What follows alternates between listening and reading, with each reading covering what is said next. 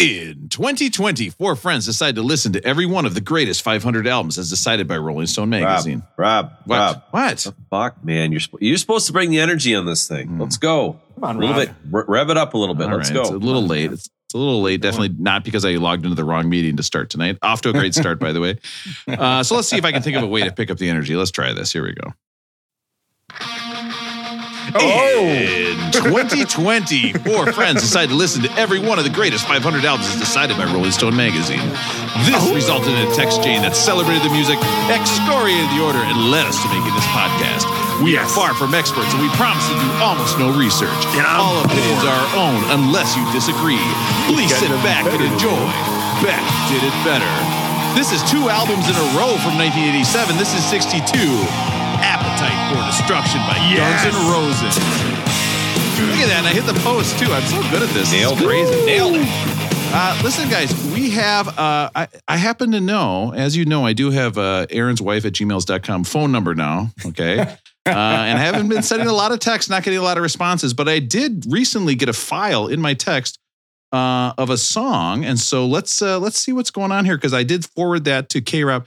Listen, the story started out so simple; it's getting pretty complicated pretty quickly. So we better just listen to K Rob, and th- I bet there's going to be a song written by Aaron's wife, as the announcer will explain. This is a disaster. K-Rob? What's up, everybody? Welcome to K Rob K R O B. Listen tonight on the request line. I requested that somebody write a song about Aaron, and guess who did?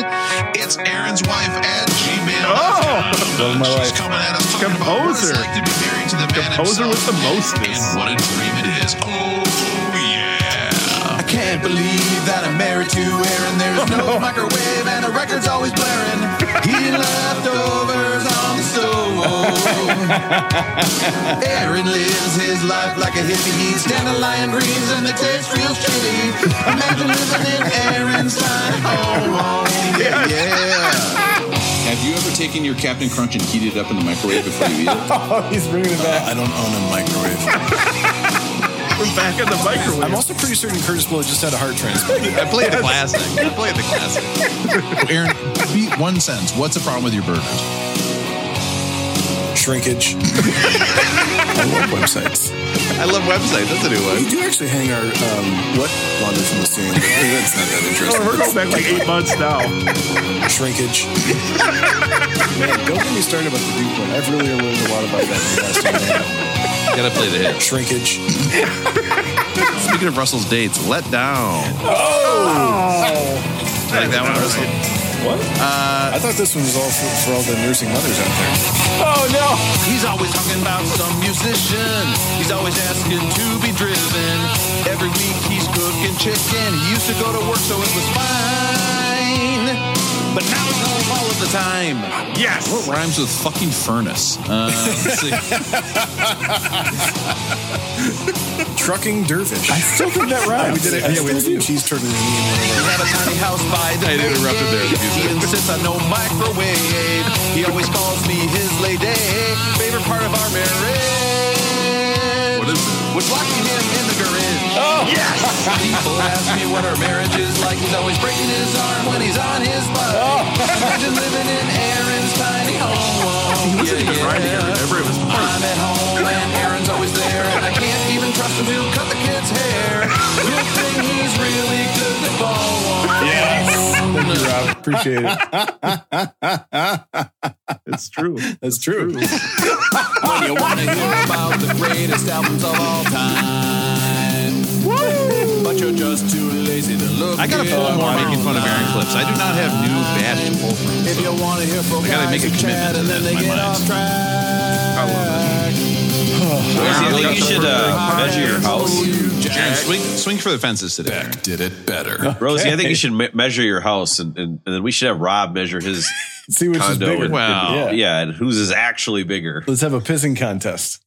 We're counting the common areas. I think I'm good to go. the gym and the roof Nope. and stuff like that. Nope. All right. Welcome to Beck Did It Better. We are talking about Appetite for Destruction or by the by the Guns N' Roses. Listen, uh, I've got three guys here who look just like Axl Rose probably smells when you're trying to kiss him. I've got Russ in Minnesota. Russ, how are you doing? I'm good. To all the ladies out there, swipe right on my Bumble. I've got fun and games. Oh yes. Seriously, I've got Trivial Pursuit, Battleship, and Strip Poker, where if you're lucky, you'll get to see my serpentine. Oh. Get it around my serpentine. Well, I thought you were going to say, what was the ship that was just two in Battleship? You know what I mean? the It's like, destroyer. yeah, the destroyer. It's like, oh, I was hoping for a battleship. This is more of a destroyer. Uh, I've got Matt in Minneapolis. Matt, how are you doing? Excellent, Rob. Thanks for having me as always. And I've got the only guy who's upset that we're not listening to the Buckethead Guns N' Roses. Aaron, how are you doing out in California? Well, well, well, you just can't tell, but I'm excited to be here with Matt, Rob, and my Russell. Let's talk about Guns N' Roses. I feel like you're kind of getting into our territory there. Can I just play this for you guys, by the way? I don't know if we're going to cut this or what, but I just want to tell you listen how awesome this part is. I can't believe that I'm married to Aaron. There's no microwave and the record's always blaring.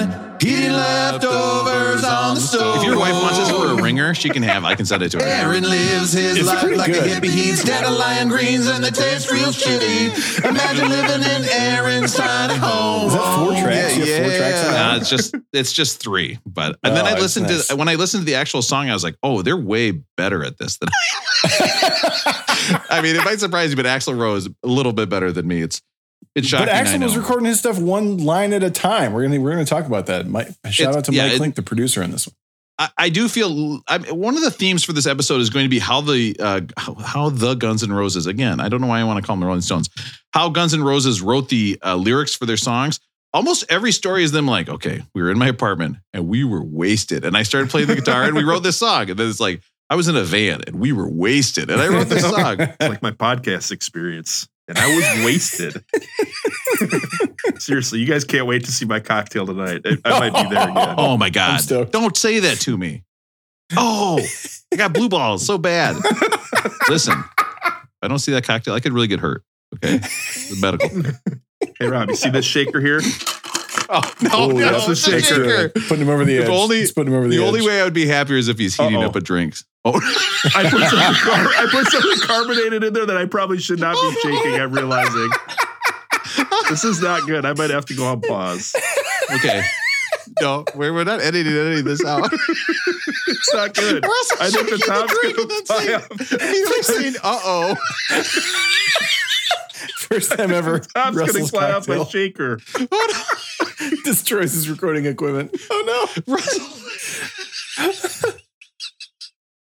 Russell is They don't show you shaking not one- to put carbonated beverages in a shaker, do they? Yeah, no, they, no. I, why do you have it in a shaker? You know it's not supposed to be shaken. You just did that to show off. No, this this is gonna rock your world when I Oh no, you, you added something carbonated to a drink that's not supposed to have carbonation. Even Oh, Oh, better. I can't did. wait. Yes, I did. Oh, I didn't have any lemon, so I added some Seven Up. That's pretty close. Listen, we gotta get. That's, that's We, we don't.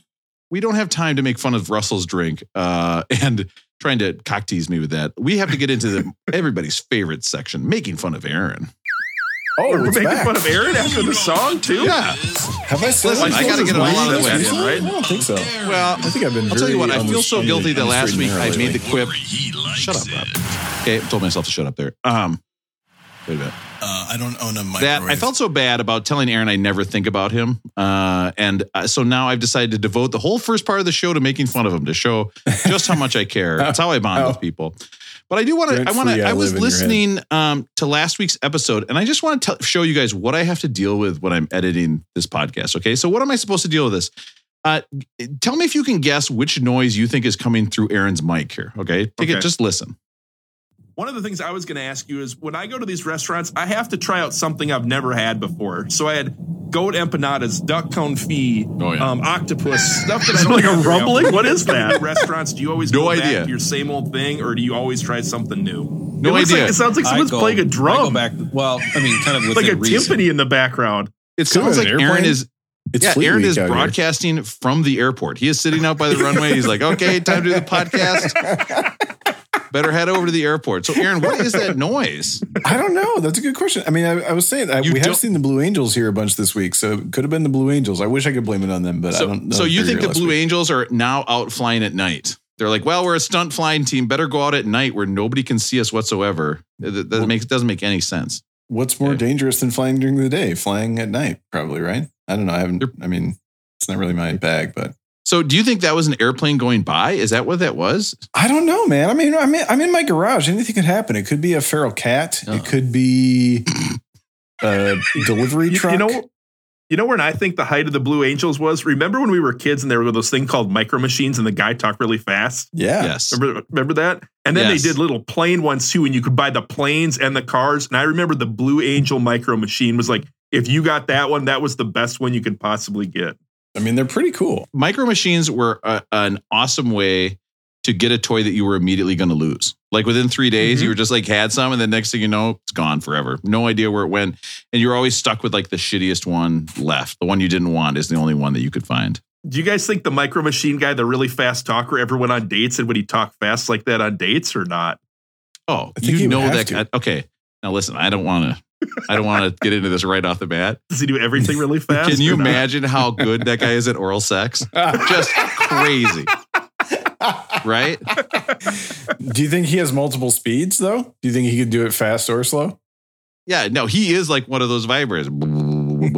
He's doing like the ABCs very, very fast, right? yeah, he was going. You know, I know you're not supposed to start right at, but I think with him, they're like, I'll allow it. Oh, no, no, I'll allow stop. He's like, No.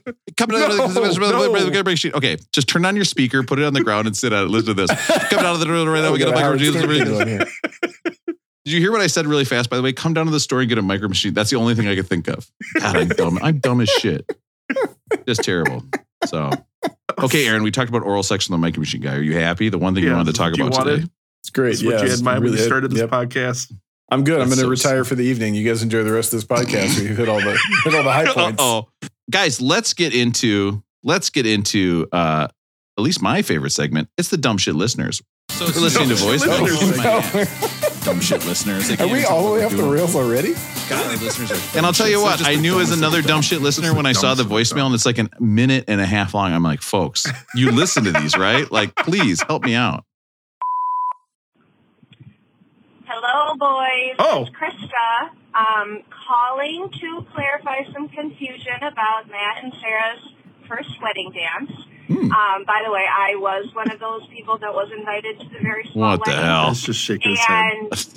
And I have to say that I can blame part of this on Sarah and Matt because they had a food and drink minimum they had to cover at This is the so typical restaurant they Matt. have their reception at. He means So, the minimum. of course, I was more than willing to help. He's like So at by the time we $8,001. Final reception location, which was Glicks in downtown Oh. Minneapolis. Yep, Glicks. You heard that right. I did. Um, I was having a grand old time by that point, and they walked in, and it dawned on me that they needed a first wedding dance.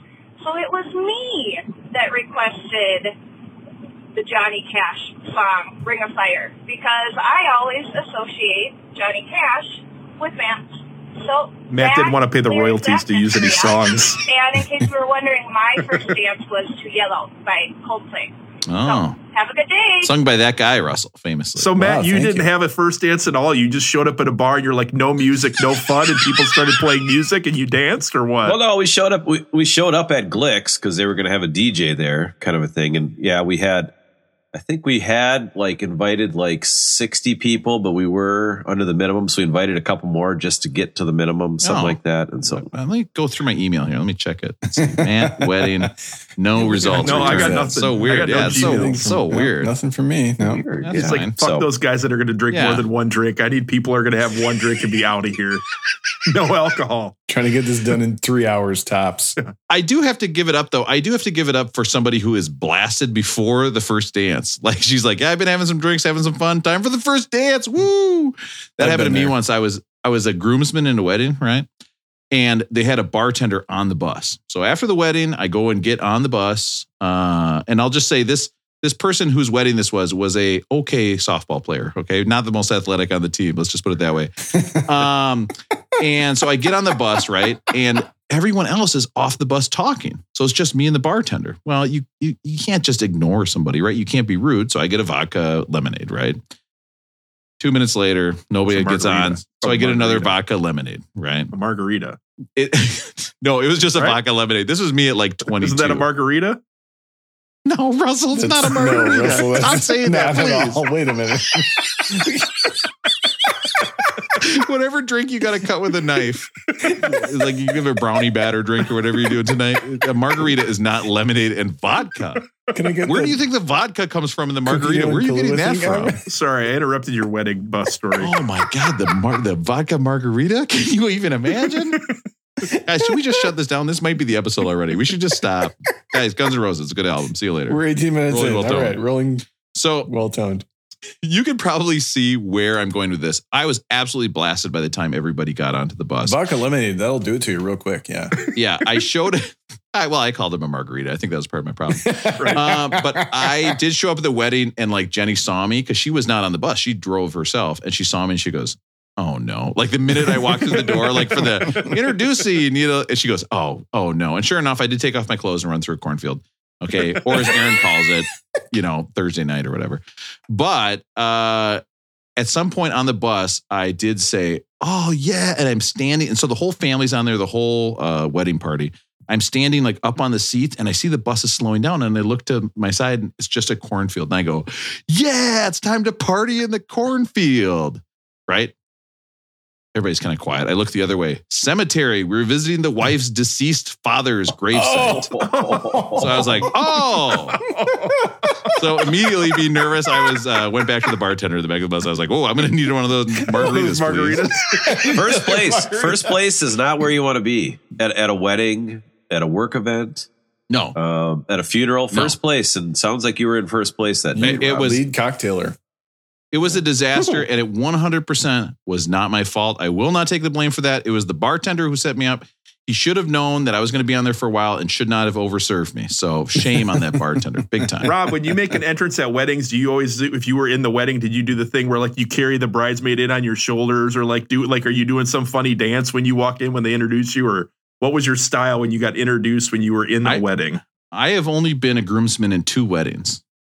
One was a girl I was dating. I thought he would have, but It's it's sad. One is a oh no, oh my sisters. Oops, I forgot about my sisters. Listen, not going to do that at my sisters.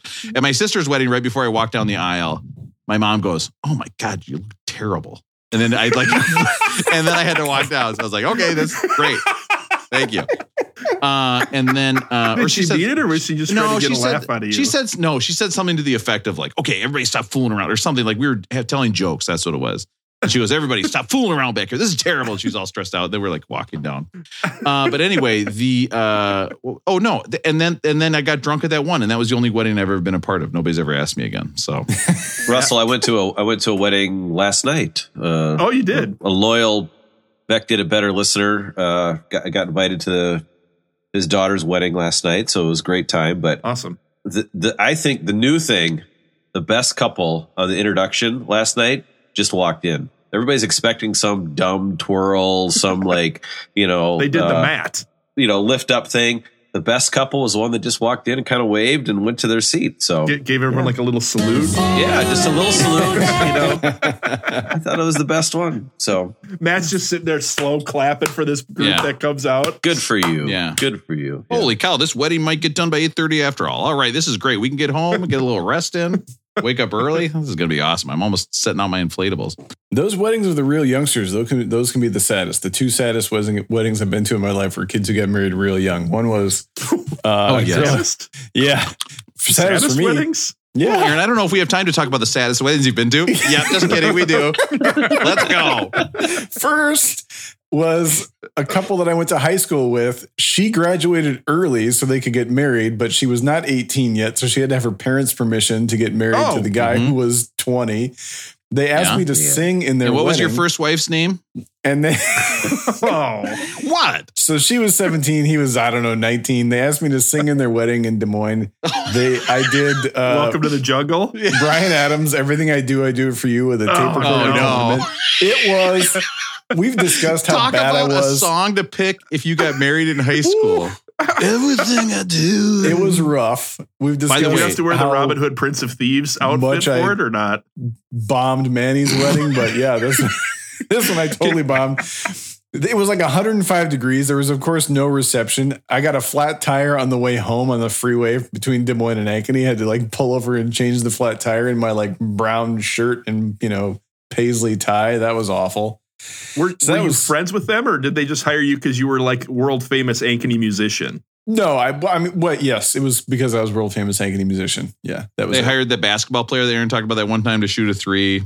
Hired the PJ grandma to do some trash talking. Like everybody was best in the town. That's who they hired. It just it was yeah, it was just top of the town. Everybody. That was a rough one. That was no good. Listen, got to give it up for a wedding just because you want to fuck somebody. Like, got to give it up for that. Like, What? I want to have sex with this person so bad we're going to get married. Right? That's I think the only yeah. I, reason actually, they I have that think wedding. they might have six or seven kids now. Actually, now that you mention it, Rob. I Hey, they- why is that the saddest wedding you've been to? Yeah, just that no sounds like a happy family. Because Why I is got that a so- flat tire on the way home, and I oh. bombed you. Oh. so selfish. It's all about you. Oh, Yeah. it turns out Aaron was right at, when he said everything I do, I don't do for you. I, I do, do for me, for and I'm mad about this tire. Yeah. Uh, I thought the lyric; those are the lyrics to the song. I was sorely mistaken. What was the other sad wedding, Aaron? We the other one was three, a just two. yeah. The other one was a friend of mine from high school who got married uh, the, immediately after we graduated undergrad in Oklahoma City, and the I drove down to Oklahoma City with the other groomsmen, and the reception was there was no booze at the reception, so we we did the wedding and then the reception. We left the reception at like six p.m. and there we were in Oklahoma City, knowing no one. So like we just went and bought a six pack of Michelob Amber and drank it in our hotel room just by Aaron, ourselves. Aaron, you were one That of the selfish, pathetic. most selfish wedding guests I've ever heard in my life. You say like these are the two saddest weddings. Yeah. One turned out to be this happy couple with seven kids, and the other one was this beautiful reception in Oklahoma City. But you just didn't have fun, so you call it the saddest wedding ever. called it a night. It's true, actually. That couple is still together. Also, they they have uh, four or five beautiful children. So who am I, I to guess say? that is some sad shit. I wouldn't want to be with someone for that long either. That is some sad shit. I got to admit though, like the idea now of me just hanging out with my friends in a hotel room drinking sounds awesome. That would be All one of the best. We- that would be like one of my best weekends in a long time. That sounds True. really fun, actually. That's true. Uh, I went to a wedding once where they had uh, seating, you know, and they picked like a seating ta- chart. They picked where you were going to sit. And I was outside on the porch and the door was closed. So at no point could you hear any of the speeches. You couldn't hear any of the music, nothing. We were eating like literally outside of the whole thing. So it was like, yeah, we're the tier Z friends. It's no good. But sometimes it's fun to be the tier Z and be outside because you can do whatever. You can get raucous. You can get as many. You're, like you're the you're the bar with everyone's got multiple drinks in front of them. You've got an empty seat. You're like, no, no, they'll be here. Fill that glass of wine. You're getting wine all around. Sometimes it's nice being on the outer outer edge. You can do whatever It's you great. want. It's great. I mean, the people don't even remember like you were even at their wedding. I mean, Mhm. like if you could be that far underneath the the radar when people don't even remember you, they even invited you to the wedding and you were at the wedding. That's kind of the that's You kind of did some nice. I don't choices, think- Yeah. I don't think the worst part is that I had no recollection of you being at the wedding. It's that Jenny and I both were shocked and we looked at each other and we were so shocked that we looked at you and said, You were at our wedding? Unbelievable. Like, Yeah. it's true. It's a true friendship. Okay. Yeah. With that in mind, let's get into rolling going. Oh, all You haven't right. done rolling going yet. No. It's time to see what everybody's up to. No, this is a disaster already. for Rolling, going. Oh, yeah. Rosie, rolling going. How's it going with you? Oh, it's going great. It's autumn. Um, so I've been enjoying that. You call uh, it autumn? I'm a fall guy. I don't Fall. call it autumn. Autumn. It's Look fall. at Mr. Fancy Pants. Autumn. Yeah. Oh, I don't know. I, I guess I usually, I guess I usually call it fall, but I was trying to just. Uh, No, yeah, don't fall. don't act like, like you're how going you to talk down. Rosie literally, he literally, you guys have been jumping on Rosie all episode. He can't get three words in edgewise. He literally says it's autumn, and you guys are just jumping his shit. How about you just let him talk for five seconds? Yeah, Thanks, Matt. I Russell. appreciate you. Yeah, that's Yeah, nice. Russell. Yeah.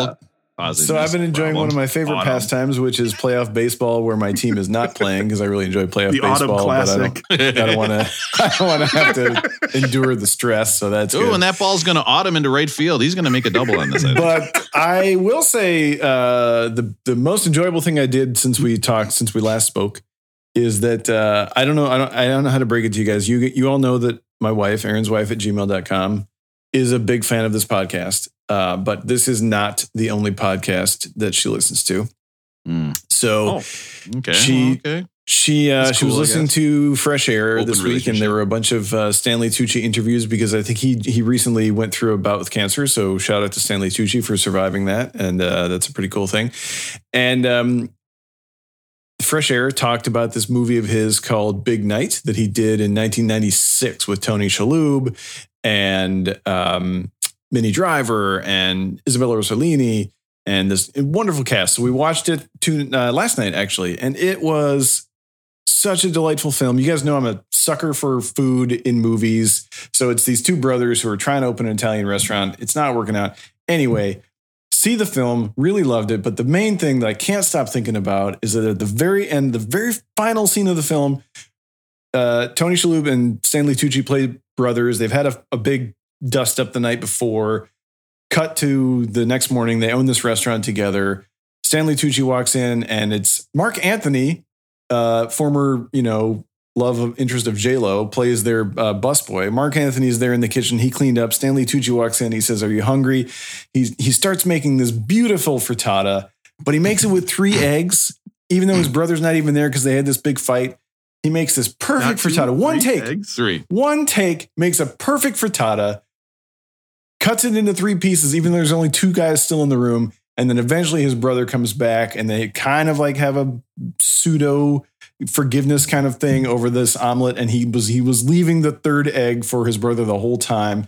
It was beautiful. So I just want to let you guys know that if we ever get together in one place, I'm making a frittata with four omelets. I'm um, four eggs, making a frittata with four eggs. I'm saving one for each of you. I was so moved by this film. Everybody go see it. That's my recommendation. My rolling going. I thought for sure you were quitting this podcast at the end of the story. I thought for sure that was an allegory where you were done. One, one of these times I'm going to do it. I'm going to walk away. But no, that was it. I just uh, I really that was loved like the a film. choose Can't your own adventure about it. book. That story was like a choose your own adventure book where it doesn't just end. Like you just go down kind of a, a path that maybe isn't as exciting as some of the other paths you could take in. Because it started with like baseball. And I was like, okay, we're going to talk some baseball. I could do this. And then it was like a podcast. Classic. I was like, okay, we can talk about a podcast. And then it was fresh air to Stanley Tucci to Frittata, which was Aaron's real thing because he didn't want to just talk about, the cancer. yeah, exactly. He had to dip it to bring it back up, but he didn't just want to talk about. He, all he wanted to talk about was the frittata. That's all he That's wanted. it. He could have said, "I watched a movie with a frittata in it. It was a gorgeous scene. I loved it." But he knew that we were going to make fun of him for just talking about a frittata in a movie. So not even real food now. He's talking about food that he sees on a screen. He's like, "Hmm, Yeah. I saw some food." Now, don't get it twisted. Did I try to recreate that frittata in my own kitchen this morning? 100%. I tried to do every movement the same where he pulls the plate off the shelf and then he uses the Shelf. fork to mix the eggs and then he puts the fork aside, then he puts some salt in the eggs, then he mixes a little bit more and then puts the fork aside again. I tried. I don't know if I did very well, but I, I gave I gave him my best I'm- shot. It was a beautiful I film. just, I just want to remind everybody at home: think about what it's like to be married, darren Just think about it for a second. I like frittatas. All right, Matt, you and I again. We're back at it. Matt, aren't you glad we didn't interrupt him anymore? Yeah, I was very glad we got See? through that. 'Cause Now we can move Now we on. can to the move next on. Yes. I was thinking though when I was making that song though, I bet Aaron would be the best person on the podcast to have sex with. oh no, this is not a good conversation. No, just like in general. Like if somebody had to have sex with one of us, I would probably pick Aaron. because of like a- day after Rob. Breakfast or what? Not a good. I just know with me, it's not gonna. It's just just just pass. Just take a hard pass on that. I wish. Okay, hard pass, no big deal. Okay, and no offense to you guys, but Aaron just seems like he'd be the most sensitive. He seems like he'd really be great to. It seems like we'd be making love. Okay. Yeah. Okay. Not just getting sweat on us and falling asleep. Matt, interrupt Rob. Uh, Russ, You You how's might it going? How's it going out, with you? Someday I'll reveal my sources that have told me that Matt is not so bad to make love with. what? What is going on? Aaron, I told you I have that. inside, inf- in the I got strictest of inside information on that one. You're I gonna have to told edit you that not out. to tell anybody that about that. Okay. let's see. Let's see how Matt's responding. yeah, he's- let's see if Matt. Let's see if Matt has to. Let's Matt. We're only going. How's it going with you? well, after that, I don't know. Yeah, Matt's like this is the greatest day of my life. Well, let's talk about some more food. Rosie, you talked about uh, making. The, you know, I- I I figured out this the best way to scramble an egg, Oh, I want to hear and it. I, I can't believe I hadn't come up with this before. But you know those little like little What is containers, those Tupperware containers, and then you screw the top on.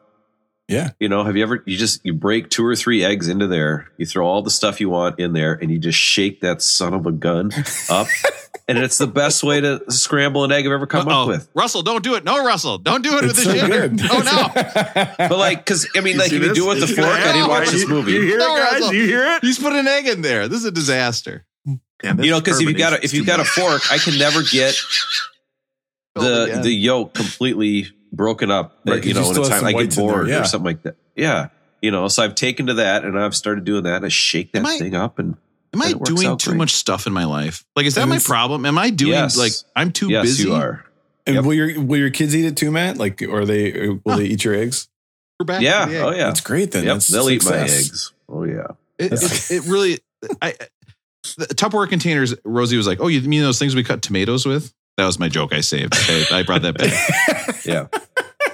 no, but we, you know, we've we've started we've started um we've started doing a lot of kind of uh you know traditional, not traditional, but like uh what do you call it when you do it? Uh, you know, every week we've got Chipotle night. Like. Every Sunday now we've got uh, pancake and, and bacon in the morning, you know, so we, we Oh, get up and we, we're making pancakes and stuff like that. And I think that's one of the best things that's come out of COVID for our family anyways, is that we've kind of gotten into this rhythm of actually eating dinners together where we maybe didn't before or we were doing different things, but I don't know. So, you know, it. we put out, we put away all of our screens. We don't look, no, sometimes we do that.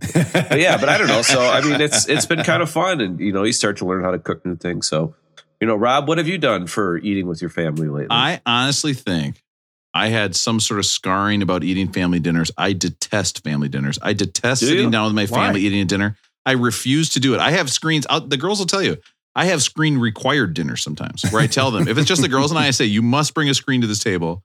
I'm not sitting here and chatting with you. I don't know. I just I hate eating with the family because Jenny doesn't eat the food we eat, so we're never eating as a family together.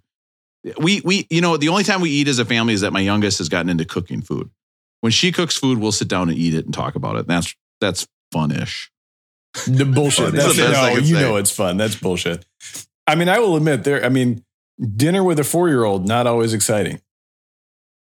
No, I've- but it gets better, Rosie, and that's maybe you know where I, things I come in aspire and to start, it, right? Yeah, we try it. You know, start trying new things. But Yeah. yeah, Matt, I like that your story was direct and to the point and didn't take us down a winding snake with the eggs at the very end of it. Like it wasn't like this 10 year story where it kind of looped around Right and then at the, the end it was almost about right eggs. to it. yeah, Yeah. I like that. That was my got, favorite part. I got, I got a lot of things I like to talk to you guys about. I got to cram them in before you start making jokes. I know, and I, Interrupting. I wouldn't I wouldn't have it any other way. But yeah, don't ever interrupt me again like that.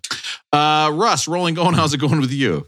rolling going it's going well uh, last week we talked about my trip to chicago but i forgot to bring up one of my favorite or least favorite things about the trip something i thought we had to talk about on this i needed to get your guys opinion on something All right. maybe i do need advice why don't we go to the corner it's not dating advice though Get, get, get. Oh, the corner is just for all advice, Russell. It's not just dating advice. For Russell's i don't want your advice on anything else Oh, yeah. All right. Maybe how to make a good fried egg. I don't know. here's here's the advice I Over need. So when I was in Chicago, and there's some bars in Minneapolis or restaurants that'll have this, but I noticed almost every bar or restaurant in Chicago had this.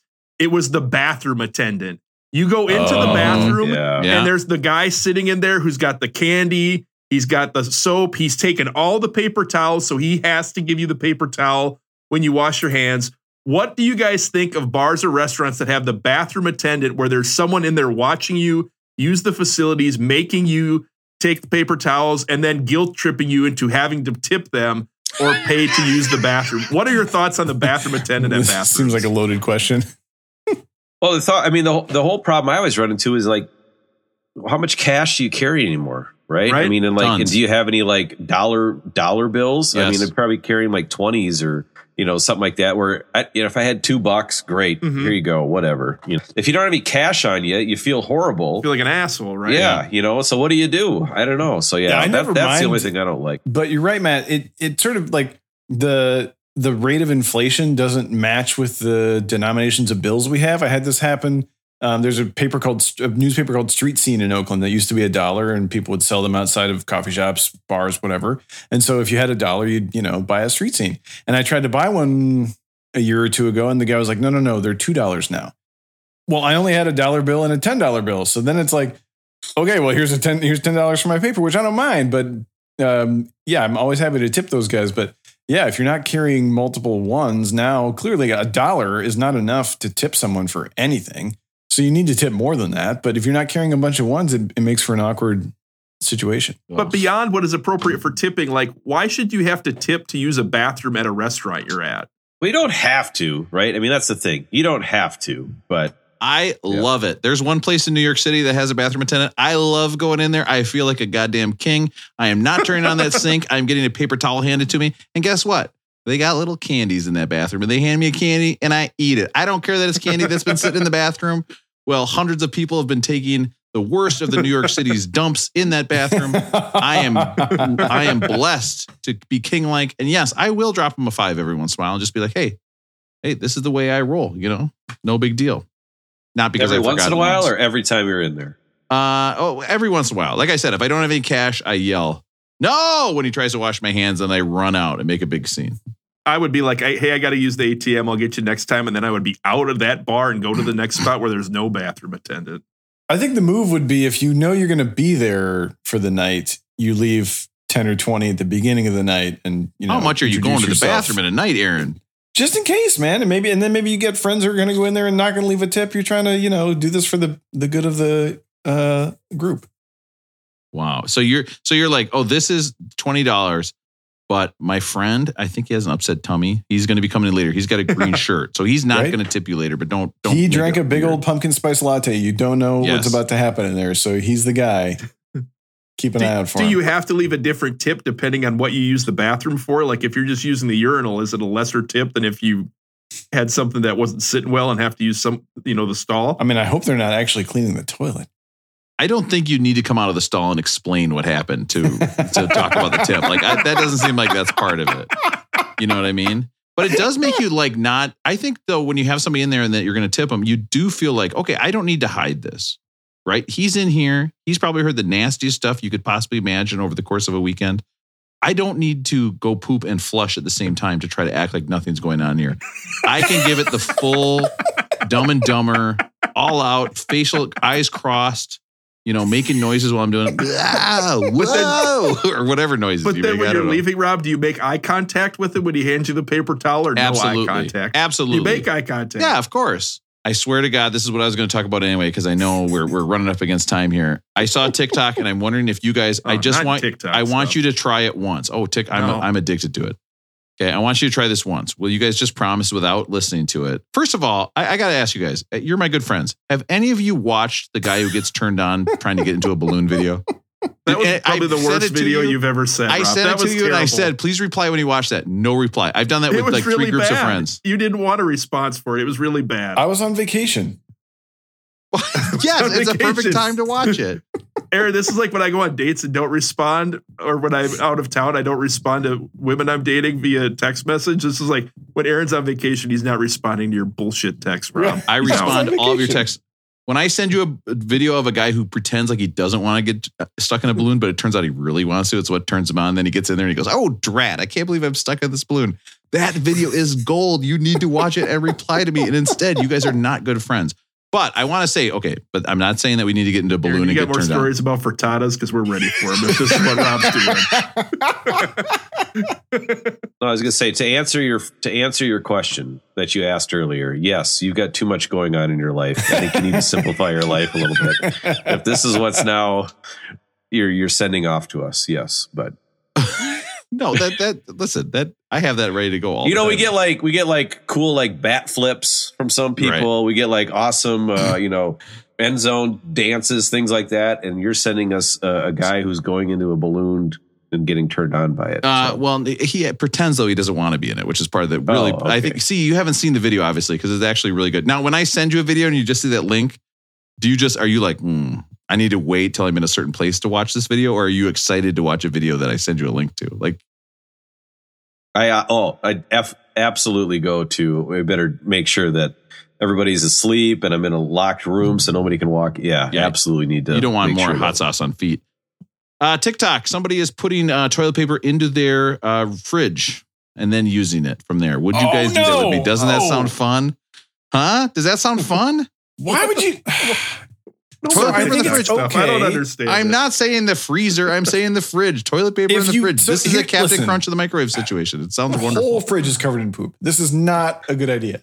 Yeah, I didn't think about putting it back. I guess I was visually like a new roll and then Oh, just I- living oh, life to the see, fullest the first time. confused. I was Would you do that with me, Aaron? If it was uh, like a virgin roll, would you do it would I that be way? doing this with you? I didn't. I didn't know this. was Because a- we could talk about it. It would be fun to talk about it. We could we could start our own text chain. Huh? Okay, Rob, is- fine. Is, is, TikTok uh is that's like one of those things where they've got algorithms, right? So they like point different things towards what you want to see, right? Is that the I- that the deal with TikTok? you know, who knows how it works? That's the computers these days. It's probably made a mistake. No way that's the kind of stuff I'm into. Let's, you know what? Don't I have time? No more time. Talk about the album. Here we go. It's time for nobody's favorite part of the show. Okay, let's not talk about TikTok anymore or ever again. Thank you. Okay.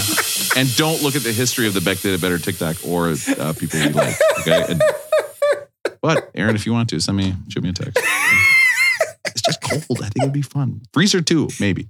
Uh, let's talk about uh, let's talk about Appetite for Destruction. This is Guns N' Roses' debut album. Guys, what was the first single off this album, if you had to guess? Paradise City? Paradise City. Absolutely not. It was It's So Easy with Mr. Brownstone on the B side. Can you Wow. imagine a band whiffing so hard that that's their first single on the album? Like just a disastrous idea. It's so easy. The thing is, is that this is the debut album of Guns N' Roses. It's the, best selling debut album. Like Dubuque, Iowa. The, the Dubuque album. Yeah, Is there a it's dog, their debut. dog track there? Guys, it's your debut. It's my debut. No, debut. It's the debut. The I think I've only been to. Dubuque one time in my whole life. I have family there. I only went once, Oh, maybe twice Christ. for a wedding. I think. Okay, do you want to talk about toilet paper in the fridge now, Russell? Huh? We're back. So listen, this is the absolutely they they they released this album in uh, 87, but it didn't get they didn't get big for 2 years because it wasn't until they started touring and uh, David Geffen begged MTV to put Paradise City onto uh, MTV at like two o'clock in the morning to just play it. They said play it three nights, two in the morning. After that, we don't care anymore. And the first time they played it, it became their most requested video of the week. So they just blew up literally from their music video. Uh, they they they this is the best selling debut album of all time. Uh, they also wanted to put November Rain. Stop that. They wanted to put November Rain on this album, but they figured because they already had Sweet Child of Mine that this they already had a ballad on here and they didn't want to slow down again. But I just want you to picture this album with November Rain on it. Probably it would it would be the greatest. It would be like number one A. Like there would be no list. It would be all 500 albums. Um, and in 1999, I just want to remind you, uh, Axl Rose re-recorded this whole album with brand new members, and that album has never ever been released. Now, Because why would you?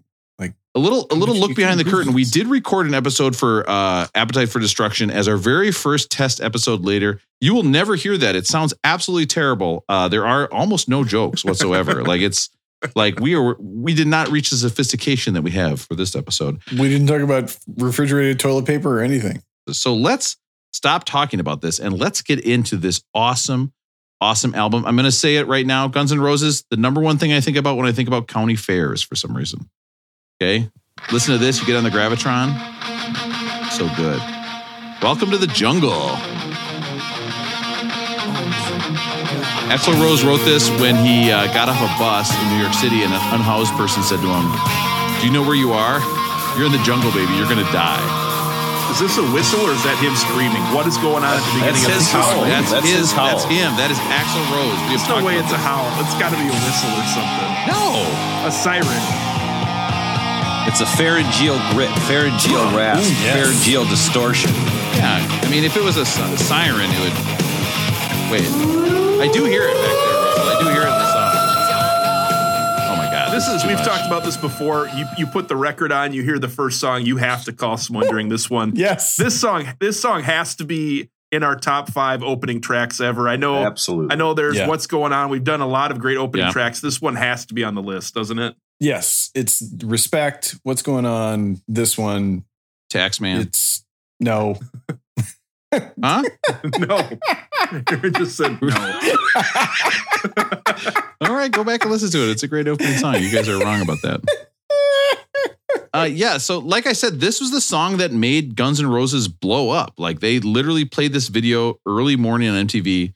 People heard it, they went nuts. Uh, and you can understand why. Like this band, we were talking last week about what is how do you qual how do you how do you classify this band? Right? They're not heavy metal, but they're not a rock and roll band. Like they're much harder than a band like Aerosmith or what you think of as those '70s rock bands. And what was the term that that the Wikipedia used that we decided was a pretty good term? Hard rock maybe? Yeah, American hard rock. Like it's the perfect description because it's it's it's I mean you can't listen listen to this. It's so easy, right? Not only their first single, they would use this to open most of their shows. This is that poetry that we talked about when we did this as a um, No, we can't keep referencing things we did on an episode that nobody ever heard.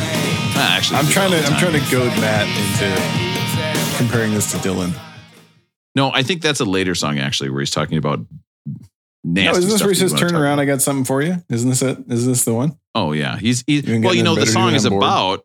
It is about when they were when they were trying to make it big as a band. They had absolutely no money, and so they were uh, famous for taking money out of purses when somebody else in the band uh, was sleeping with that woman. They would go through, rifle through their purse, Oh. and take money.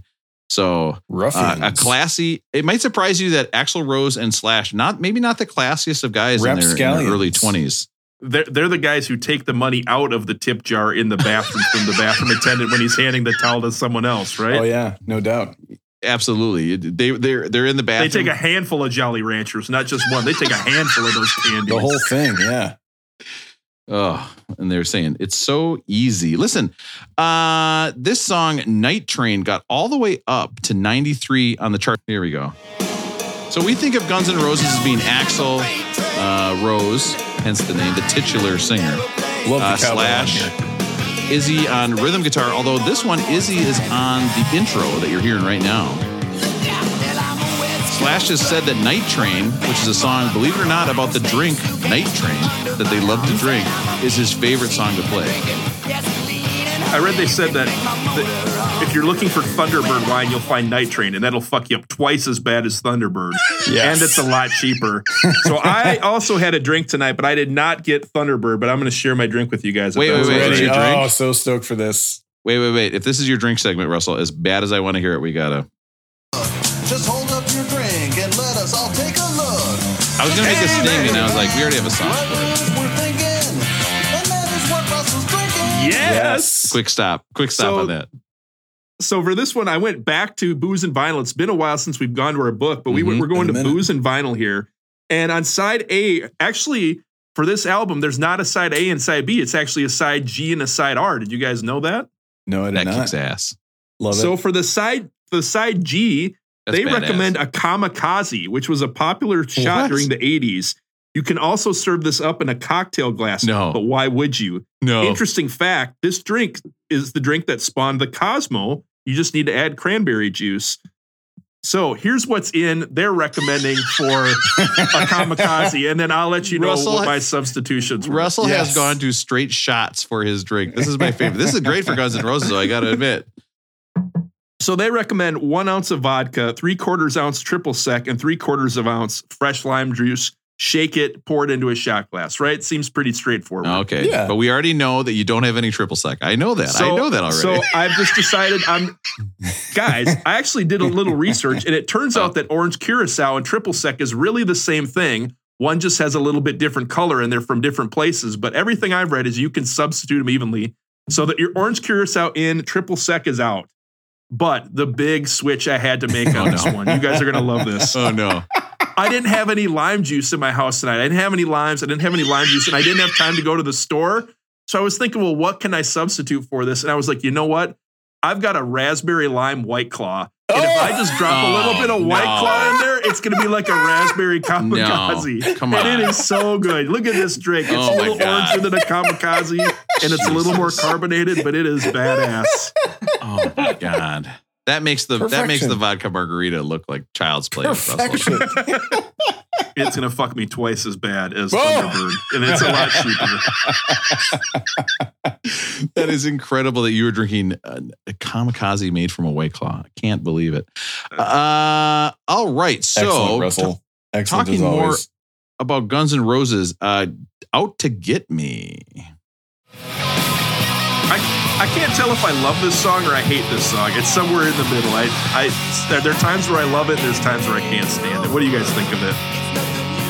Feels like a filler Yeah. to me. So I mean, you know, just put some loud, loud guitars in the background and see how fast you can go. But But I, don't you think that the problem is with this album, right, is that the highs are so high that even something that's not even really a low is just going to seem terrible because it's not Sweet Child of Mine, it's not Paradise City, it's not Welcome to the Jungle. But Matt mentioned the guitars. The guitars in that song are still awesome, right? That's like '80s hard rock. I, I, the, the guitars are fantastic. What is it about Guns N' Roses that other that other bands have just not been able to capture? right? Is it just the fact that these guys legitimately are sleazy rock stars? Or is it a Slash's sound or Axl's voice or what is it? I think it's Axl's voice, right? I mean, you Yeah. put Mhm. that you put that guitar on any hair metal band, you know, and you've got some high voice singing. It's not Axl's voice. This is, I think, it's absolutely Axl's voice. It's that I mean, on and- top of the music, yeah. It's that, and I do think I don't know how this happened, but I I did some reading on who produced this album. It was a guy named Mike Clink, who then went on to work with Megadeth and some other bands. I don't know how this worked out, but I listened to um, Rose Tattoo, who was a Australian band who Axl has shouted out a few times, as well as a, an, another Australian pub band called Angels, and it's the same style of music. But yeah, Matt, you're totally right. Number one, it's Axl's voice. But Axl got to go to the studio and do things line by line and do it over and over again until he felt it was perfect. But Yeah. the whole thing, and Rob, I'm sure you noticed this, is mixed perfectly. It sounds perfect. Everything, every does. note is right. Everything is loud. The guitar sound is fat and chunky. I mean, so I think it is two between Axl and Slash is two extremely talented guys. They hooked up with the right producer who was willing to be patient with them and let them get their sound right. And that's what that was the difference because other bands were playing similar stuff, but the sound just wasn't quite the same. It's just that like last it's like watching Olympic sprinters, right? Like the eighth place guy in the Uh-huh. Olympic final still ran 10.1, but the difference between 10.1 and 9.8 is just that extra thing. And that's what Guns N' Roses had. I'll tell you when I have that fat chunky sound, I make sure to tip the guy a five. Okay, because that's I would that's it, man. I would do it. I would, yeah. You put the lid down first, though. You gotta put the lid down. There's so You much poop there's flying not in the air. if you lids in don't. public bathrooms, Matt, though. Matt, why are you Matt, why are you pulling that string right There's now? only gonna say, to get need to know. only to get only because all this bodily fluid stuff and popping pimples and earwax oh, and anything yeah. we can think of just gets Russell going. And don't check out the Beck That Better uh, TikTok. What what it's watching. It's not. It's just not important. So Mr. Brownstone, they wrote this town this song. Slash and Izzy Stradlin when they were sitting in Izzy's apartment, uh, talking about how much it sucked that they were addicted to heroin. So Right. uh, This used which- to be my which- favorite track on this album. It's not anymore. I've got some other favorites.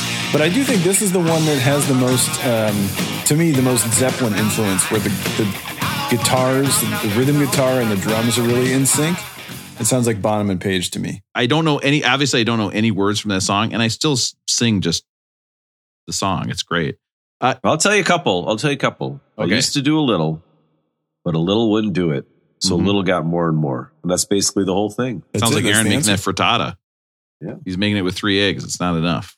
No, because if it's going to be for us, I got to make four. At what age in your life did you know that Mr. Brownstone was about drugs? Did you know this like when you heard this as a teenager or not? Uh, No, when not was until I our was when was our to test with Russell episode? college. September of 2020 or whatever. That's that's when I figured out. I thought it was about a guy who just lived in a brownstone, and I was like, boy, they're hanging out with some rich people. I don't know. It's kind of hidden message about drugs, but it turns out there's other artists that have much more direct messages about drugs in their songs. And one of them is Beck. And he's got this song called MTV Makes Me Want to Smoke Crack. And so we got to oh. check out that song. Why we like Beck? that? This is so terrible. This was on the flip side of one of his singles with uh, with Loser. And so when it comes to making a song that has a very direct message about drugs, who did it better? Beck did it better. I feel like MTV is way better for alcohol or pot. I don't understand the crack part, but I've never done crack, so I don't know. What what he said, Aaron, was that everything on MTV is perfect and it's bright, and the image greatly contrasts with the dull lives of those who watch MTV and buy into what they produce. Okay. Uh, I mean, counterpoint: Beavis and Butthead made me laugh my ass off when I watched it, and I think it really did form a big part of what I thought was funny. In Mr. Brownstone, he talks about uh, he goes to bed around seven. He wakes up. He, or he wakes up around seven. He gets out of bed around nine. I am doing the same exact thing when I'm waking up in the morning. I got an alarm set for six. I am checking uh, social media until six fifteen. It is a waste of fifteen minutes. I don't get anything from it. I cannot stop doing it. Do you guys like? How do you get up in the morning? Do you just pop right out of bed or what? I, I, I'm a snoozer. I hit the snooze for about 40 minutes. I snooze. I've got multiple alarms and I'm snoozing every two minutes. Have you ever thought of just not doing that, Russell? Like just setting the alarm for later? Have you ever just have you ever just thought about not opening your phone? and just putting it out on the counter or something? Yeah. Every night I'm like, okay, tomorrow morning Yeah. I'm gonna just I'm gonna get up and go. Never happens. It, it, it's just like uh, Guns N' Roses said. You know, I tried to do a little and the little didn't cut it, so now I'm doing more and more. more and more. Okay, Yeah. it's like Russell and snoozing. Snoozing is can't is night. You guys train. know I, I live in a tiny house. My son's bedroom is next door to ours. I haven't set an alarm for four and a half years. He gets up between five and seven every morning, and that's that's the alarm. It's just like when he bursts into the room, that's when the day starts. I don't have to worry about any of that shit. again, Aaron. Like if I asked you right now, you're working tomorrow, right? Yeah. What, time? What time do you have to be at work? What would you tell me? What do you mean be at work? I'm I'm working at home. Um, okay, so what time do you need to start working from home? Um, well, tomorrow my first meeting is at one. So Oh God! Oh God! So you don't need an alarm, and that's one California time. So God only knows No, what time that is all my anywhere shit else. that comes the like, yeah, I'm gonna get a bunch of emails tomorrow that are annoying as shit from people who are nothing but headaches, but it's all internal stuff. Like they can wait till Tuesday or Wednesday. Well, I'm off on Tuesday. They can wait till Oh, Wednesday my- or Thursday, whatever. Like they, Oh. they can, they can. They're not gonna go anywhere else for emailing what a-. the idea of me waiting a couple days to email back a parent. Oh, that'd be so sweet. I I need to live your life, Aaron. I'm so jealous. Maybe that's why I make fun of you. Is I hate it. Matt, what's your morning routine? I'm imagining Matt immediately gets out of bed, goes and takes a shower, and like it's all like his clothes are. He jumps in. He goes down a slide with all of his clothes on it. He gets into the clothes, walks away. usually it's somewhat somewhat close to that, but usually I get up, put the coffee on, make the boys lunches, and then you Mm. know, so that's all ready to go. And just go take a nice easy shower. We'll listen to a little KFAN in the morning, and then yeah, clothes are ready to go, and I hop up and go. So I don't set an alarm. I haven't set an alarm for a long time. This is making me. Your passion wakes you up, Matt. Yeah, but you know, I don't know. It's uh I don't know if it's a skill or if it's a sickness that I just, you know, if I say I got to get up around seven, I can wake up around seven. I don't know. Get out of bed around nine. that old man, is a real motherfucker. was waiting for it. Yeah. So Now I kind of want to marry Matt. Boy, you guys are making it real hard on me because I would like somebody who makes the lunches for my kids. Uh, which to be clear, my wife actually does. I never would do that. All right, Paradise City. Do, only song on the these album with the synth awesome. played by Axl Rose. Yeah, yeah, the synth to me sounds like they were listening to Prince. Prince But yeah, Matt, you're totally right. These drums sound so good. And I did read the drums were recorded in like six days. Like Steven Adler had to just like lay all of his drums down and then Slash and Axl took all the rest of the studio time. But the drums sound amazing. Yep. those those voices i'm telling you the, the the it is the recording on those voices is so good it makes a song like paradise city when you really read the lyrics and say them out loud they're not you're not like blown away by it but that i've heard these songs easily hundreds of times in my life and i still every time i sat down to listen to this album i was excited to hear paradise Stoked. city it got me fired up still like it's craziness Stoked. a song by the way wrote, written while drinking in the back of a van on tour so they were like hey we're in this van. We're on tour. We're driving around. What should we do? Let's drink and write songs. We're Guns N' Roses. We'll do whatever we want.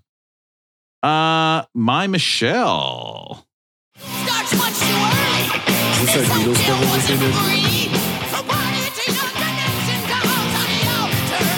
So this song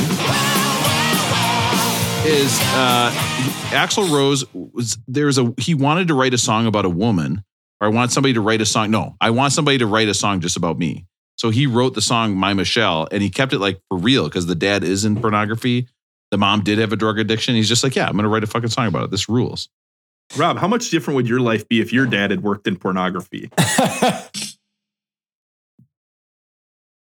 Okay. Well, I now I thought about some stuff that I've I really tried to think Well, about. that would like, explain- the that would explain the Yeah. I was like, oh, maybe he's a cameraman or like a script writer. Like that was my first thing. It was like writing scripts.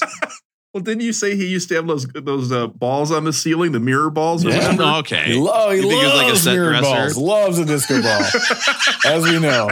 It would be. I mean, it would be different. Like you would. What would you talk about at family dinners? I don't know. Like, hey, Dad, how What was did you do at work? work today? It'd be like those people in Love Actually. He's like, oh, it's another hard day. I like Rob, that all of these of the bits songs. where- I get it. I get Thank it. you. I like that so many of these songs, yeah, similar to, I mean, Rocket Queen to to a greater degree, but Paradise City, they uh, like they love to do this thing of like let's do the slow hard chords and then let's speed it up and like it's uh, to me it's all like building to November Rain somehow, but that's because that's how my brain works because like November Rain was the pinnacle of you know rock and roll to me as a kid. But I love that the, the, they like doing this thing of like we're doing one rhythm and then we're going to speed it up and that's our thing. And I, I like Mhm. that it just keeps coming back. Did Did you guys read that November Rain was considered for this album? They decided not to put it on this album. Can you imagine this album if it had November Rain on it? It would be It number would be one, like right? it would be like the number one, and like nothing else ahead of it. It would be right? like 500 albums of this one. I think that's what you guys can do to hurt me more than anything else. is act like you're not listening to the words I'm saying is actually the most hurtful thing you can do. Like you can make fun of me, you can say all these things, and I can just brush it off. You can talk about my dad. I'm like, whatever. But when you're like, oh, because I was really upset when you, you saw me, I was like, what the fuck? I already mentioned that. I'm still upset about it. I know it's a joke now, and I'm still upset.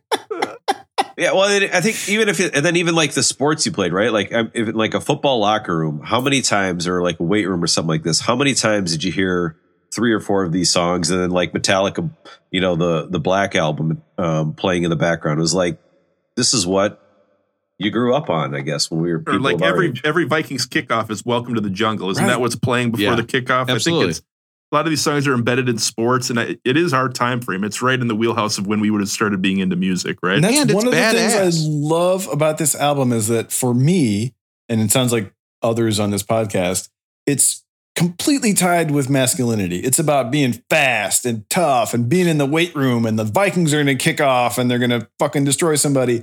And these dudes were wearing eyeliner and their hair was feathered. I just Mhm. love this whole like they were playing on that that whole thing. Like Welcome to the Jungle sounds like the baddest, toughest thing of all time. And then these guys weighed 140 pounds and they were wearing makeup. I just love the play between Mm. what we But, all were growing up thinking if- about and, and, we've talked about this. If you play sports, you're probably not a musician, right? I mean, like there's obviously crossovers, right? But like the baddest thing you can do as an as an athlete is to be like the number one football, blah, blah, blah, you know. But like Yeah. all that all that guy wants to do is be up on stage, be an Axl Rose, like singing in front of a big crowd, and it's like vice versa. So I don't Yeah. know. It's like it's it- Russell? you, you yeah.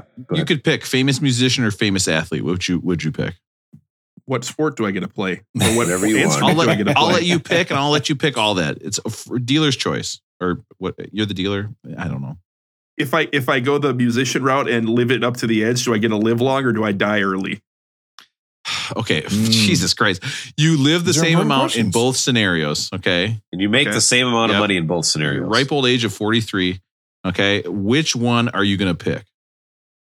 I think I might be the lead guitarist or the lead singer for the band. I think every time you perform, people are cheering you. They're into you. You are you are making someone's night amazing. In sports, like you get out. If you're a baseball player, you get out seven times out of three. You're you're getting booed half the time. Mhm. You're losing half the time. Almost every season, unless you win the World Series or the, the Super Bowl, you end on a losing note. If you're in a band, every night could be a rush for you, and you could be bringing all these people enjoyment every night. I think I'm gonna I think I'm gonna take the band.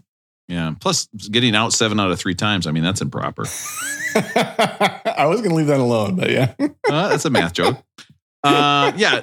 I, I think I would be I, the problem though, Russell, right? If you're a musician, yes, everybody's going to love you.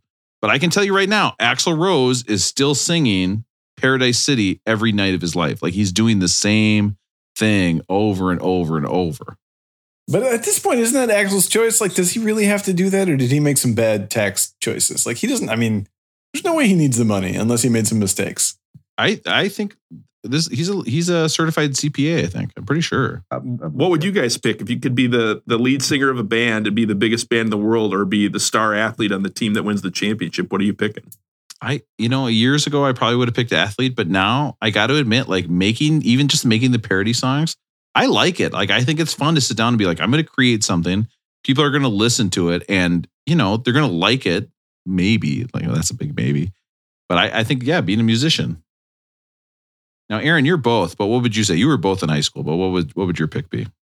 I would go musician unless I could go back in time and be Andre Iguodala and Jesus not Christ. go up for that layup, which he was going to miss anyway, and figure out another way to get the ball in the hoop in the 2016 game seven Okay, of the so NBA now finals. new question. Okay, Russell, you can either be a musician or you can replace a famous athlete, which is I guess how Aaron took this question. Okay, so let's do another round. I would re- I would replace myself as Vasante Shenko in that video with the reporter.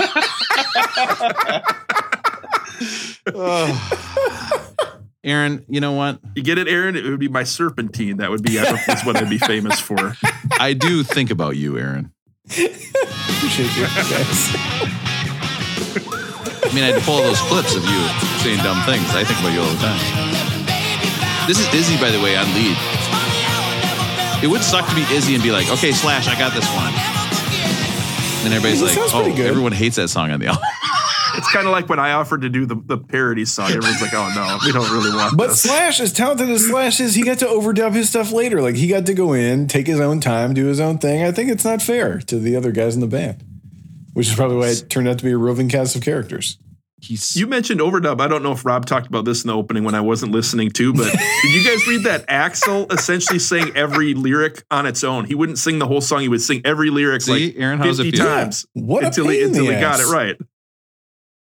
Yeah, that's why they couldn't stay with him after 1991. He was just a pain in the ass. okay. Let's take that again, Aaron. But this time, I want you to say, "Oh, he's such a pain in the ass," like that. Let's try that. I'll be sure to edit this out, just like we do. That's how we get all these magnificent takes. hey, this time, guys, let's do this whole episode That, more that energy. cold, that cold toilet paper would be a pain in the ass. pain in the ass. I'm, see, you're kind of thinking about it though, aren't you, Russell? Huh? Russell, I thought you were going into a list, so I'm totally confused. I was clicking all over the place. Uh, my bad. Uh, next up, their only number one single ever in the history of Guns N' Roses, "Sweet Child of Mine." This is in my top five, probably top three songs. I, Guitar World said this was the 37th greatest solo over, ever on this. That's That's, bullshit. fucking How it, crazy. that's got to be way higher. That's Yeah. insane. Well, this isn't the solo though. I know, but you know the solo in the middle. But when it when it hits in, It's so good. This whole song, and what I think, what uh, what Aaron was talking about, like this song, you forget about it every time I listen to it. I'm like, oh yeah, Sweet Child of Mine, it's a great song. And then they get to the breakdown at the end. I mean, listen to how this is, sounds like a totally different song, and it also is one of the best songs of all time. Listen to this. I mean, first of all, here's a solo for you. yeah. Yeah, they love doing that thing of like two and one. And you can hear you can hear where he was going with his um, Michael Jackson collaborations there, right? Absolutely. What's your guys' favorite Guns N' Roses song ever? Is this it? Yeah. Oh, Matt? November Rain, November Rain? Rob, what do you like? followed by Patience. Oh, if I had to Oh, listen to one, Patience it is would, probably, choice, Matt. it would probably be Patience. I love Patience. I think it's so good. A little whistling. One thing I noticed, we were talking about the guitar solo, but we also heard that guitar riff at the beginning. And it made me start thinking, like, what are the best opening guitar riffs for any song? But I figured there's too many songs out there to do a list. So we're going to narrow it down and we're going to do the best opening guitar riffs for any song in the 80s. We're doing a list. Oh, nice. God. This is gonna rock my face off. I honestly can't. I can't think of a better opening guitar riff than this one, but I'm happy to. I don't know if hear they're any going to be better than that one, but here's some good ones. I'm, I'm, I'm happy to hear it. So first up is 1980. This is the title track for Back in Black by AC. Oh, oh man. Aaron, this is a titular track. Ah, I, I was reading that uh, this was the first song that Kurt Cobain learned on his guitar. And it made me start wondering, Rob, what was the first song you ever learned on guitar? Uh, I learned Bob Dylan's. Uh, oh, uh, Not harmonica. no, it was. Uh, it was. Oh, what was it? Bob Dylan's. Oh, uh, you ain't going nowhere. I'm terrible. Is terrible. ACDC coming up on this list at all, Matt? It's, they got to be coming up They- soon, I think don't they, they? are. I think they're in the 60s or 70s. Back in Black's sure. coming up soon, right? if you Russell, if you had a good electric guitar and a big amplifier, wouldn't you just learn how to play that song and then just say like, "I'm done. I'm done. I can play this intro." Anytime somebody comes over and they go, "Oh, you have a guitar," you go, "Dun dun dun dun dun dun dun dun." dun. I would it. show up at part. I would show up at parties instead of playing Nintendo and Mike Tyson's Punch Out through the whole party. I'd sit there and just play that guitar riff over and over. Just that riff, right? If you sat in a yeah. corner and played 84, that riff the whole 84, night, they're coming up at number eighty-four. Ooh, I like it. Black. Next up on the list is 1981. This is a song by the Rolling Stones, "Start Me Up" off "Tattoo You." Ooh. This is a good one. I read that they actually tried recording this in like the 70s, and it was supposed to be a reggae song.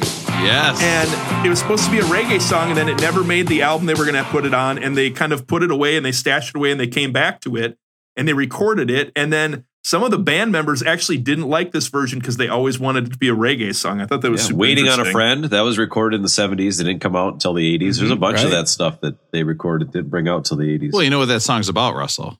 Start me up. What's it about? Oh, it's about vibrators again. It's another vibrator song. Oh yeah, absolutely. Rob, yeah. you think vibrators need to be going at like one speed, or do they have to be? Do they have variable speeds? I well, the thing I don't get about is why do they have so many speeds? Who gets one that goes? yeah, I think that was better this week. You're right. I complained my joke wasn't good this week, so Russ was like, "I'll set you up."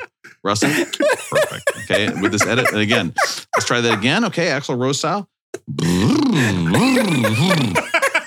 Okay, but there's a select people group of people who know exactly what I'm talking about. You're pushing that button, just trying to get it back to like normal. You're like, get back, get back, and then the other side is like speed. Is like get, well, just get max speed. Is it the G this? side or the R side? It, we're more of an R side family for sure. Next song on the list. Earlier, Rob, you were mentioning Beavis and Butthead. This was a song that I became famous for me from the Beavis and Butthead show Absolutely. back when we were younger. This is Judas Priest breaking the law Oh from yes, 1980. breaking the law. That's a guitar riff, is it not? Do do do. This is so good. And this video, Ooh yeah. you could not match a harder sound with a cornier video for your entire life. This video is wild. they are literally going into a bank with their guitars, pointing the guitars at the safe, and the safe disappears and they grab the money. So they're literally breaking the law with their guitars through Perfect. magic Yeah. somehow. perfection. It's awesome. The- the- one of my favorite things about this, I immediately thought of Matt on YouTube. The first, the first comment on the YouTube on that video said, "I always thought they were saying raking the lawn." So if we ever do get to a Judas Priest album on the list, you can do a parody about Matt raking the lawn, raking the lawn. so good. I'm gonna. I, uh, I, I don't rake Russell. You mulch that shit. Hello? Why would no? You mulch it. You get You the mulch. get the get it back into the into the No. earth, right? Yeah. You don't Oh, I rake like leaves. Nobody rakes leaves. Savages. I just go over that shit. Yeah, I certainly don't rake too many leaves in my apartment. Next song on the list is from 1981. This is actually a cover, one of the most successful covers ever. It's Joan Jett and the Joan Jett and the Blackhearts. I love rock and roll. Wait, who wrote this song? I believe it was called. It was Prince. Are those hand claps too? Or is that a high tune snare? No, that's totally. Those are totally hand claps. Oh, I love it. I did read. I did read. So this was a cover from a song from 1976. I don't know the band offhand, Aaron. You'll have to. Rob will have to drop it in. But uh, she heard this song and wanted to cover it, and she was going to cover it with the band. The Arrows. There you go.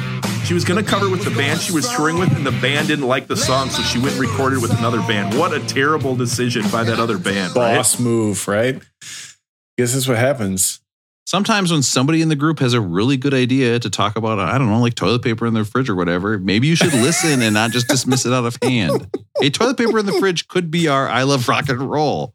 I really thought it was talking merch. about like think of the merch. putting the toilet paper in the fridge between uses. I really thought it was like about keeping the toilet paper Okay. fresh, and I thought that was a bad idea. Listen, I got to level with you, Aaron. That is kind of what I was thinking about until you mentioned that I have to put it back in. Okay. Maybe I need a separate fridge just for toilet paper. That would that would work. That would work. Oh, and an ice cube maker. One other thing about that song that the group, the Arrows that recorded it, was from Britain, and actually they don't have dimes in Britain, so you would have to put a sixpenny in the jukebox back in the day. But they thought it sounded cooler to say put a dime in the jukebox. Isn't that crazy? That- Because it'd be hard to say put another six penny in the jukebox, bait. Yeah, that's too. That's you can't do it. You can't put a six penny in the jukebox. So are jukebox. your only- kids if they when they hear the jukebox and they're like, "Dad, how are we supposed to put ch-? like do they your kids even know what change is? Does change even exist for kids anymore? Yeah, because they it- have no. piggy banks. it's what I give them for a claw game. Like change and a claw game goes so close in my kid's mind together. Otherwise, yeah, it's totally useless to them. Like I think money in general though is useless to my kids. So they just ask me to buy something and I say okay. It's, it's pathetic. Last song on the list. We know Rob has always talked about "Hot for Teacher." We're gonna do a different song off the album that "Hot for Teacher" was on. I don't like you This saying is it like that, by the 1984. way. I don't like you saying like, oh, Rob is always talking about hot for teacher. Like that's the song I'm talking Well, you about. The do. song you know, hot for teacher. you know, Yeah. Rob, Oh, the teacher on this say- podcast, No, as a teacher, stop it. is always talking about people being hot for teacher. you know, our resident teacher loves to talk about people being hot for teacher. It's his favorite thing to talk about. Well, if Aaron's going to make fun of Rob, I'm going to make fun of Aaron. We Yes. all know Aaron's a big fan of Suez Canal. He's probably also a big fan of the Panama Oh, Canal. Panama. So this is Van Halen, Panama. Ooh. Pretty good opening guitar for a song, huh? This one blows Yeah. my mind a little bit. It's hard to think about how they got this one started. This is pretty complex.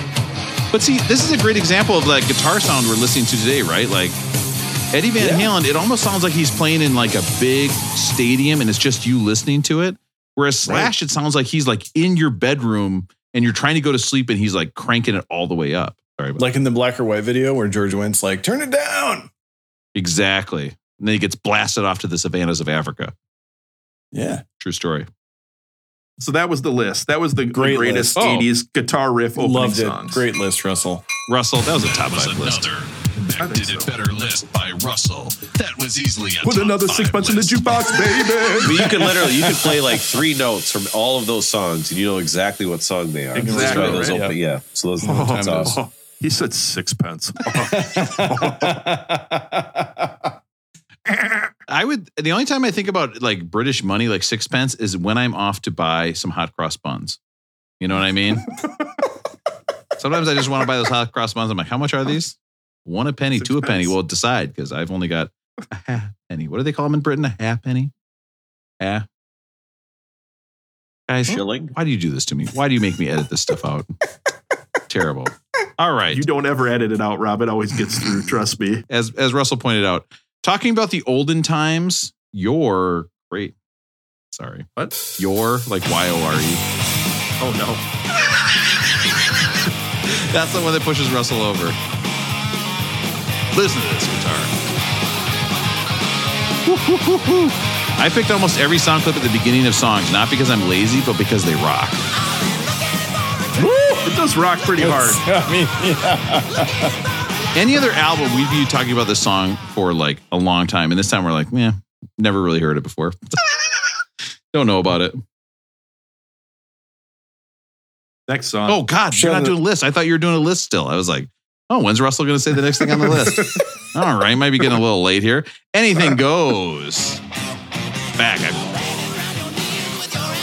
Hmm. Is this the ass in the debris lyric? What is the ass and debris? Is This is like Aaron's rhyming again, right? Yes. Yeah, you're right. absolutely. Rhyme.com. Matt, could you give could you give us a little poetic reading of the lyrics from Anything Goes? I'd have to pull it up. Oh well, not you on right now. Let's. Why don't you wait till we're done with the Zoom, Man, Jeffrey it's, it's Toobin? Appetite for Destruction, Guns Yep, N' okay. Roses. Okay. But not the Anything Cole goes. Porter. Anything goes. Close the tab that says toilet paper cold question mark. Actually, sounds like a good idea. Exclamation point. He's Well, sharing I'm on his the screen. Wikipedia page, and this one doesn't have like a link to the song. So that's what. I. Close. Yeah. Matt's Matt's the only You're guy on the you give up? Matt's the only guy in the podcast who has no idea how to research a single thing about a song or band. Russell and I have like 10 tabs that we have saved on our computer to do it at all times. And Matt's like, music, research. it's like it's like you guys remember that video when um A Rod was like he was supposedly this investor guy and he had this picture of him on a plane talking about the stock market. And you could see in the back of the window of the plane, it was just him Googling the word stock market. And now he owns an NBA basketball team. no, he owns a team. Yeah. Maybe I do want to Joke's become a professional us. athlete. You're making me think maybe I do want to be a professional athlete. Axl Rose is still like using public bathrooms somewhere, and A Rod owns his own team. Hmm. That's a fun Yep. thought. Like, when do you think the last time is that Axl Rose used a pub- public bathroom? Got to be before the release of Appetite, right? I guarantee he's got a fridge in his bathroom. Guaranteed he does. Yeah, Axl right. Rose? But I think once Appetite came out, like he probably just pisses in the street if he wants. He's Axl Rose. In fact, I'm sure he's been arrested for pissing in the street. Rob, do you think he has a groupie whose job it is to like move him out of the bathroom if he were to perish doing eating something out of his fridge in the bathroom or not? What a great way to go, though, for your Axl Rose. That's the ultimate rock and roll way to die, right? Sitting on your toilet like Elvis. toilet? Huh? Matt, did you find the lyrics yet? Yeah, and I'm not reading them. You're not reading them. Oh, no. Rocket Queen. So, of course, the most famous thing about Rocket Queen is that there is a video, a sound clip in it of actually having sex with a woman in the sound booth. So let's listen to that real quick. Wait, this is a real sound clip? Oh yeah. See, Russell, how does it feel when he doesn't listen to you the first time you did this on our first episode, where you talked about this very so thing at length? What? Oh, you talked about this on the first episode we ever did at length about that. You did a lot of research for it. Actually, kind of too much research. Like you did a lot. I remember. I know I did. You had like was, wasn't it the other guy's girlfriend? Steven Adler's girlfriend, who's the drummer's girlfriend. But then I also read something that where it's they said that Axl wasn't happy with how it sounded, so he tried it with multiple women. And I was like, Oh. see, that's why he's playing 3D chess. Yeah, I think I'm going to be the rock star. I'm not, I'm not playing NBA basketball. I'm going to be a rock star. Because he's like, he's like, oh, that wasn't quite what I wanted. But we got to take another take on that. Genius stuff. All right, that was Appetite for Destruction. So let's get into everybody's popular and very patented, and I definitely didn't screw that up. It's the rating system. Oh yeah. How are we so far ahead on time and then so far behind and then so far? Doesn't make any sense. Very popular. Beck did it better. Tangents. Rating system. Tangents, Rob. Oh, yeah. That doesn't sound like us. All right, would never. let's get into the rating system. Okay, we we are running short on time, so I'm going to speed this up a little bit. If you think this album is perfect at number 62, okay, it's just it slots in there perfect. It's like a piece of uh, something that's in a frittata. Is there something in a frittata, or is it just eggs? Depends on what you. I mean, sometimes cheese or maybe some green onion. It's really Hey, up to listen. you. Red pepper. You can make some Perfect frittata is for one more person that's there, so you can share that love like Aaron wants to with us. Then you think this is perfect at 62. Or you've eaten Aaron's frittata. Guess what? It sucks. He made it after watching a movie. What a terrible idea. This would be a rolling groan. You did not like this album. It should be not at 62. Or is this a rolling bone? It should have been way higher than 62. Why have we waited so long to listen to this album? Guys, we could have been talking about this weeks ago if it got rolling boned. So, what do you think, Aaron? Rolling well toned, rolling boned, or rolling groan? I think this is one of those that's that's really hard to fit into this rating system because I we all love it so much from our from our memories from our youth. So initially I thought, how could this album possibly be this low? I look forward to listening to it every time. I love every song on it. Um, but I think that it's in the right place uh, behind the first Zeppelin album that we heard because I think there's so much Zeppelin influence on this album and I think there might be some skippable tracks. So uh, my my initial thought was like this should be a top ten album of all time, but I actually think it's rolling well toned, and um, I'll still go back to it any day of the week because I love it, and it's a great album. Okay, so I'm going to put somebody in the the sound booth here with me, and see now doesn't that sound good too? Like it's like it's like it's what he's thinking about. Uh, Matt, what do you think? Rolling well toned, rolling boned, or rolling Here's your paper towel, sir.